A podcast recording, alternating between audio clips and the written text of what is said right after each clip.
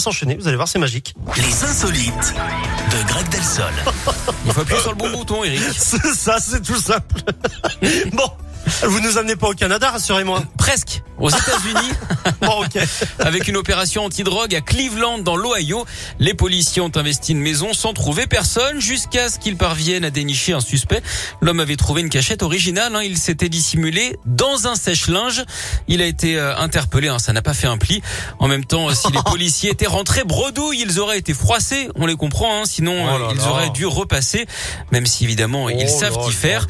D'ailleurs, Eric. Oh est-ce que vous festival. Savez pourquoi les vendeurs de machines à laver font souvent des siestes Euh, tambour, euh, je, je ne sais pas, non. Je, Parce je qu'ils cherche sont des jeux de mots. Ils sont Ils sont lessivés lessivés. par leur boulot, Ah oui. évidemment. Vous l'aviez à moitié. bon, allez, on se retrouve euh, à 11h, Greg. À Avec tout plaisir, à tout à l'heure. Gims avec Horizon et Ed Sheeran, Eyes Closed, ça arrive, ça sera juste